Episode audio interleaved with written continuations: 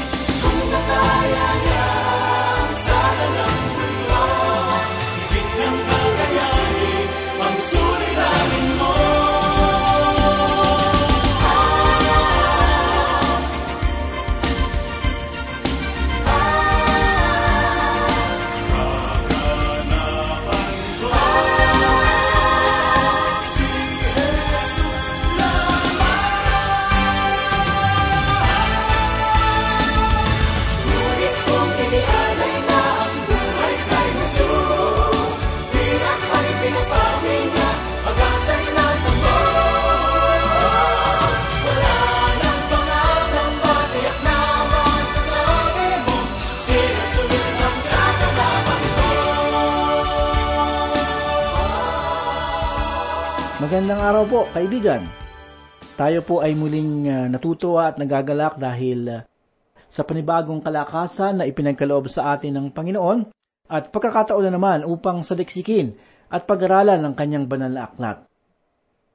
Ako po muli, si Pastor Dan Abangco at samahan po ninyo ako at ating pag-aralan ang matamis at masarap na salita ng Diyos.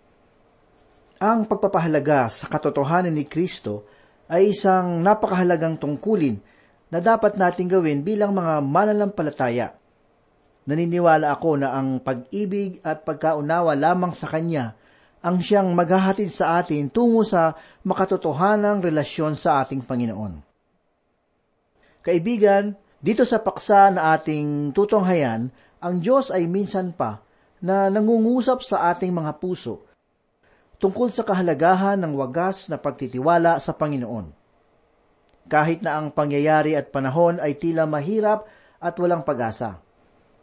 Inaanyayahan ko kayong buksan ang inyong mga banal na kasulatan sa ikatlong kabanata ng Hebreyo, talatang pito hanggang labing isa. Simulan po natin na basahin ang pahayag na nasa saad sa ikapitong talata at pakinggan ang tinig ng Espiritu ng Diyos sa diwa ng katotohanan. Kaya't gaya ng sinasabi ng Espiritu Santo, ngayon kung marinig ninyo ang kanyang tinig.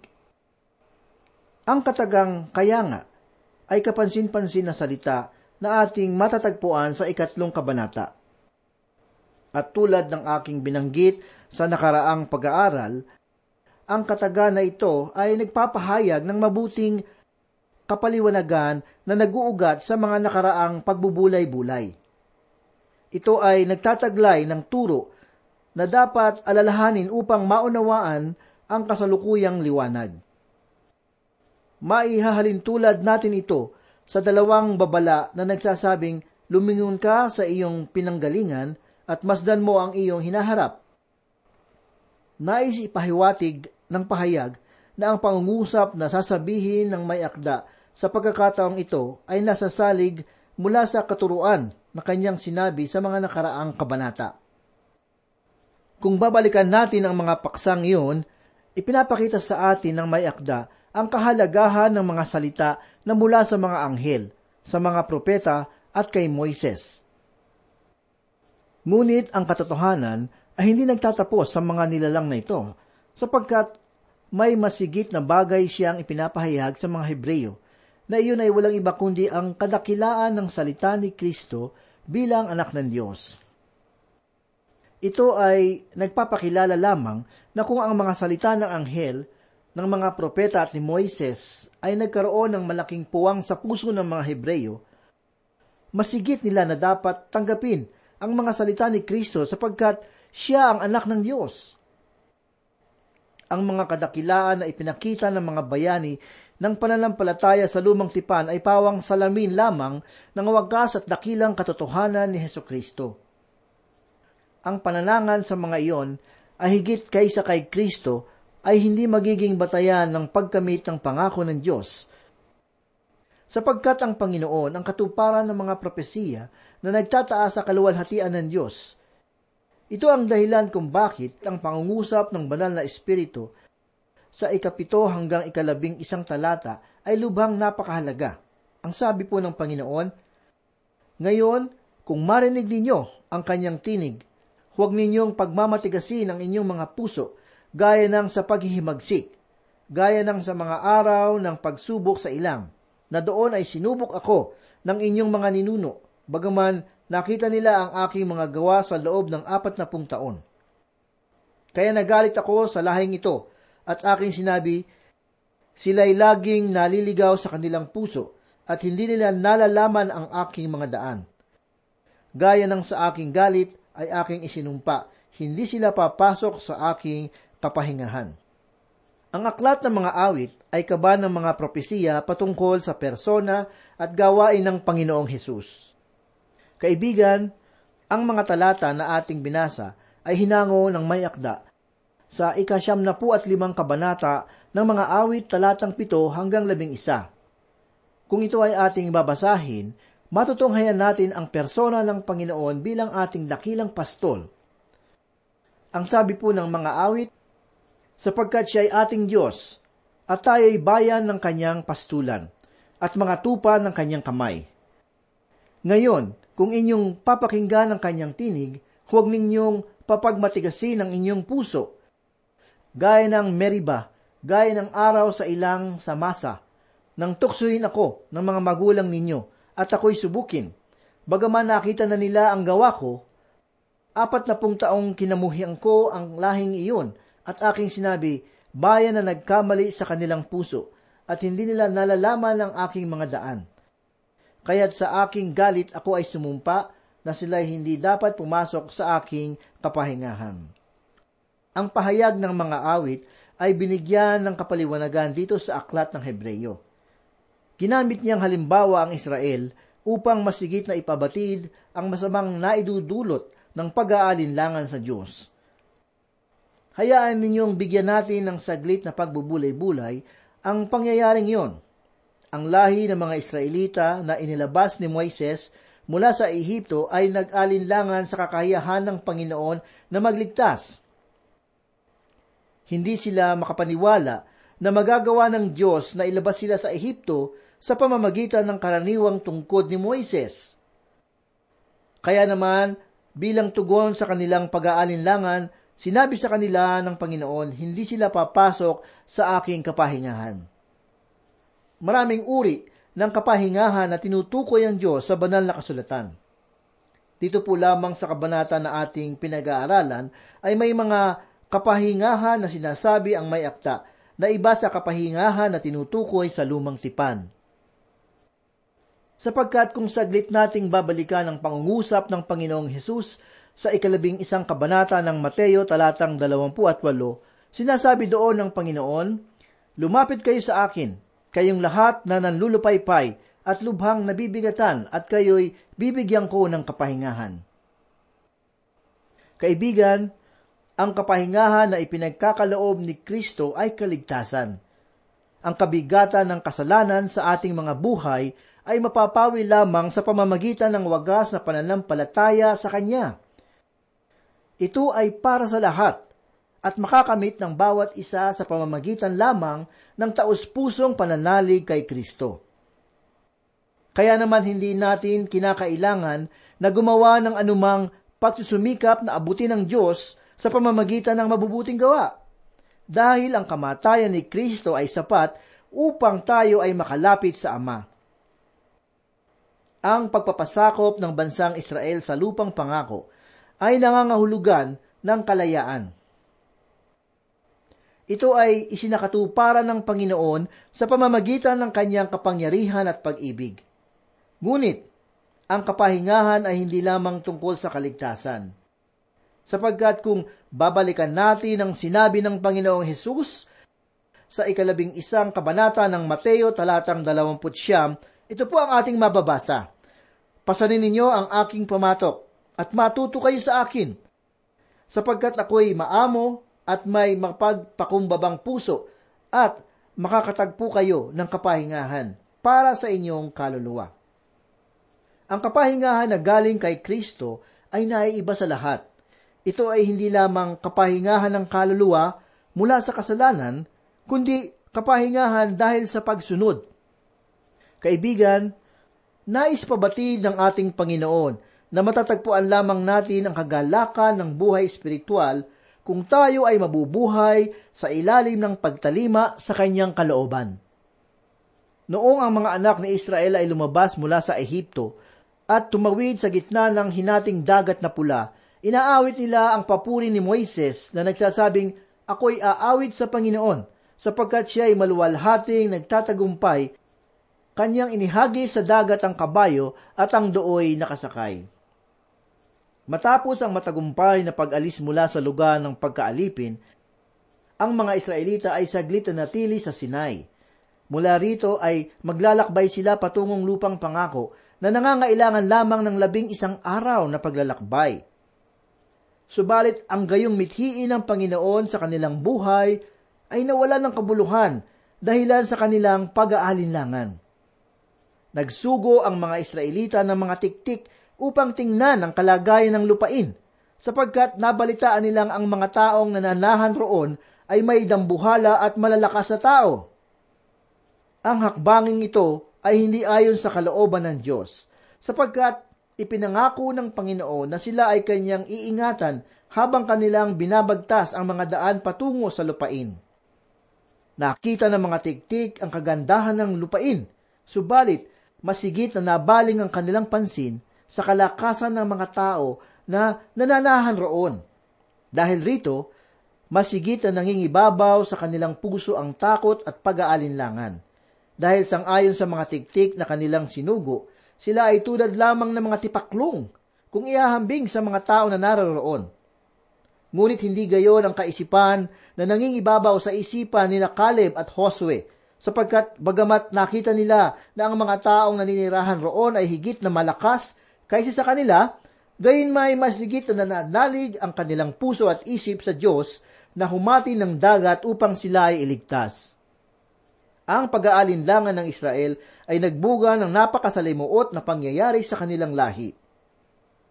Sapagkat sa halip na labing isang araw ang kanilang gugulin na paglalakbay sa ilang, ay inabot sila ng apat na pung taon na paglalakbay bago nilang nakamit ang lupang pangako. Ano ang dahilan? Isa lamang kaibigan, at iyon ay walang iba kundi ang pag-aalinlangan. Kaibigan, pagbulay-bulayan mo ang mga pangyayaring yun at makakatagpo ka ng pagkatakot sa Diyos. Lagi mo nawang tandaan na ang pag-aalinlangan ay nagbubunga ng malaking pinsala upang maranasan ang kagalakan ng pananampalataya sa Panginoon. Ang mga Israelita ay masigit na nagpasindak sa lakas at tibay ng kanilang mga kaaway madali nilang nalimutan ang kapangyarihan ng Panginoon. At dahil rito, sila ay nagdusa ng mahabang taon hanggang kamatayan. Tanging sa mga taon lamang na pamumuno ni Josue, nila nakamtan ang pangako ng Diyos. Ginawa ito ng Panginoon sa pamamagitan ng kanyang presensya na sinasagisag ng kaban ng tipan. Ang mga Israelita noon ay nagtipo ng pananalig sa kanilang puso at sila ay pinangunahan ni Josue sa pagsakop. Basahin po natin ang mahimala na pangyayari na naganap sa ikatlong kabanata ng Josue talatang labing lima hanggang labing pito. Ganito po ang sinasabi. Nang dumating sa Hordan ang mga may dala ng kaban at ang mga paa ng mga pari na nagdadala ng kaban ay nabasa sa gilid ng tubig, ang tubig na bumaba mula sa itaas ay tumigil at naging isang bunton na malayo sa Adam, ang bayang nasa tabi ng saritan. Samantalang ang umaagos tungo sa dagat ng Arba na dagat ng asin ay ganap na nahawi. At ang bayan ay tumawid sa tapat ng Jericho ang mga pari na nagdadala ng kaban ng tipan ng Panginoon ay panatag na tumayo sa tuyong lupa sa gitna ng Hordan. Samantalang ang buong Israel ay dumaan sa tuyong lupa hanggang sa nakatawid sa Hordan ang buong bansa. Ang sagisag ng bato sa banal na kasulatan ay karaniwan na larawan ng Panginoong Hesus sa lumang tipan ang pagpapasailalim sa labindalawang bato sa ilalim ng tubig ay sagisag ng kamatayan ni Heso Kristo. Samantalang ang pag-ahon nito ay nagpapahiwatig ng kanyang pagkabuhay na mag-uli. Ito ang katotohanan na mababasa natin sa ika-anim na kabanata ng Roma talatang apat. Ganito po ang sinabi, Kaya tayo ay inilibing na kasama niya sa pamamagitan ng bautismo tungo sa kamatayan na kung paanong si Kristo ay muling nabuhay mula sa mga patay sa pamamagitan ng kaluwalhatian ng Ama, gayon din naman tayo na makakalakad sa panibagong buhay. Ang espiritual na kanaan na sa atin ay ipinaaabot ng Diyos ay makakamit lamang natin sa pamamagitan ng pakikipag-isa kay Heso Kristo. Ang literal na kanaan ay hindi sumasagisag sa langit, sapagkat ang tunay na walang hanggang kapahingahan ay matatagpuan sa anak ng Diyos. Ngunit ang katanungan ko ay ito, ang iyong puso ba kaibigan ay may tunay na kapayapaan at kagalakan dahil sa pananampalataya kay Kristo? Nararanasan mo ba ang kanyang kaaliwan na hindi malirip ng salita at pag-iisip? Maraming mga mananampalataya ngayon, bagamat nagsasabing sila ay nananalig sa Panginoon, ay walang tunay na kapayapaan. Hindi nila lubos na nauunawaan ang kagandahan ng pag-aaral ng salita ng Diyos. Inaakala nila na ang banal na kasulatan ay binubuo lamang ng mga titik at pangungusap na pinagkukunan ng kaalaman at hindi nararanasan ang kapangyarihan ng persona na ipinapahayag nito. Kaibigan, kung nais mong magkaroon ng malalim na relasyon at pagkakilala sa anak ng Diyos, Iisa lamang ang paraan na makapaghahatid sa atin dito, at iyon ay ang walang iba kundi ang patuloy at masigasig na pagbubulay-bulay ng banal na kasulatan. Kung nais mong maranasan ang sariwang bunga ng pakikipag-ugnayan sa Panginoon, kinakailangan mong magpasailalim sa tubig ng salita ng Diyos na pupuno sa iyong puso at kaisipan ng kanyang kaluwalhatiang kalooban. Ang banal na kasulatan ang siyang kapahayagan ng banal na kalooban ng Diyos. Kung hindi natin ito pagbubulay-bulayan at susundin, tayo ay mananatiling tagapagdalo lamang sa pagtitipon, na nananatiling nakatunganga sa mga upuan ng simbahan. Ito rin ay magdudulot sa ating relihiyon ng nakakapagod na gawain na sisira ng ating kalooban. Ang pananalita ng may akda ng Hebreyo ay patungkol sa mga mananampalataya na nagkamit na ng kaligtasan ngunit hindi pa nakararanas ng pagpapala ng buhay espiritual. Sila ay tulad ng mga Israelita na nag-aalinlangan sa Panginoon. Hindi nila makamit ang kasaganahan ng lupang pangako sapagkat ang kanilang mga puso ay hindi nagtitiwala sa Diyos. Ang kanilang pagkakasala ay naguugat sa kanilang kalooban, at ito ang ginagawang halimbawa ng may akda upang maging babala muli sa pagsasagawa ng gayong paghihimagsik. Kaibigan, mahalagang bantayan natin ang ating puso, sapagkat ang pag-aalinlangan sa Diyos ay nagdudulot ng malaking kapahamakan sa ating mga buhay. Ang sabi po ng Diyos, sumumpa ako sa aking galit na hindi sila makakapasok sa aking kapahingahan. Kaibigan, ang Panginoon ay hindi kinakailangan na mangako sa kanyang sarili. Ngunit dahil sa katigasan ng ulo ng mga Israelita, siya ay sumampa na ang kanilang paghihimagsik ay tiyak na magdudulot ng kamatayan. Ito rin ang diwa ng mabuting balita na nagsasabi ang kaligtasan ay sa pamamagitan labang ng pananampalataya kay Kristo.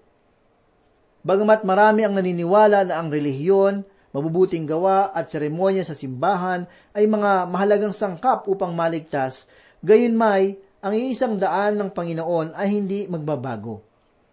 Na iyon ay walang iba kundi si Heso Kristo, ang daan, ang buhay at ang katotohanan. Kaibigan, walang ibang makapagbibigay sa iyo ng tunay na kapahingahan kundi ang Panginoong Heso Kristo. Kaibigan, sinasabi ko sa iyo, ang kanyang dugo ay sapat upang ikaw ay iligtas mula sa kasalanan. Ang hatol ng Diyos na dapat sa atin ay iginawad ay pinasahan ng anak ng Diyos upang tayo ay mabigyan ng walang bayad na kaligtasan. Ito ang handog ng Panginoon sa bawat isa. Hindi natin ito kinakailangang bilhin sapagkat sapat na ang kamatayan ni Kristo upang tayo ay maligtas. Ang kinakailangan na lamang natin gawin ay manampalataya kay Kristo, tanggapin ang kanyang ginawa para sa atin at buong puso na manalig sa kanyang katotohanan. At kung mayroon mang nakikinig sa atin sa sandaling ito, ikaw ay maraming kagulumihanan sa iyong puso. Ikaw ay maraming uh, worries sa iyong puso isa lamang ang solusyon dyan. Kaibigan, kilalanin mo si Kristo bilang Panginoon at tagapagligtas ng iyong buhay. Aminin mo na ikaw ay makasalanan at tanggapin mo siya sa iyong buhay bilang Panginoon at tagapagligtas at tiyak na ikaw ay mapapabilang sa kaharian ng Diyos. Kaibigan, ganito lamang ang iyong gawin. Tayo po ay manalangin.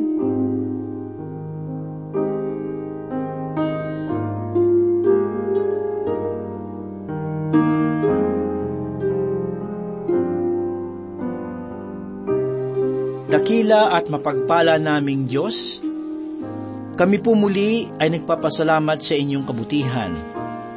Salamat sa iyong mga salita na aming napagbulay-bulayan. Sa mga sandaling ito, loobin mo nawa na matatak sa aming mga puso at aming maisabuhay ang iyong kalooban. Sa sandaling ito, ito na naman po ay nagdala sa amin ng katotohanan na hindi maiahambing sa anumang bagay. Salamat, Panginoon, dahil ang pananalig sa iyo ay napakalaga. Tulungan mo po kami kung kami man ay mananampalataya na matagal na at hindi nakakaranas ng tunay na kapayapaan sa aming mga puso. Lord, paigtingin mo po ang aming pananampalataya sa iyo. Palaguin mo po ang aming paniniwala sa iyo, Panginoon, upang maranasan namin ang kaligayahan, maranasan namin ang kapayapaan sa aming mga puso. Marami pong salamat. Pagpalain mo, O Diyos, ang aming mga tagapakinig. Batid mo po ang kanilang mga pangailangan, ang kanilang mga pinagdadaanan, ang mga pagsubok sa kanilang buhay, at ang samot-saring tukso sa kanilang buhay. Tulungan mo po na maging matatag ang kanilang pananampalataya upang sila ay maging matagumpay.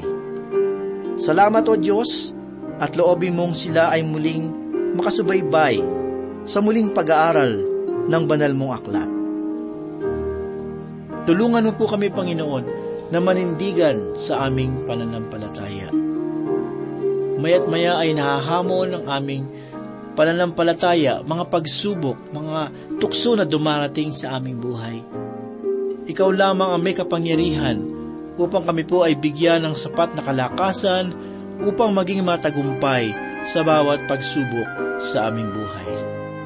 Patuloy mo pong hipuin ang mga puso ng bawat isa sa patuloy naming pag-aaral ng iyong salita naway lagi nilang madama ang iyong pagmamahal at pag-ibig. Ikaw po ang patuloy na tumugon sa kanilang mga pangailangan sa mga sandaling ito. Marami pong salamat, Panginoon. Ito po ang aming samod dalangin sa pangalan ni Jesus. Amen.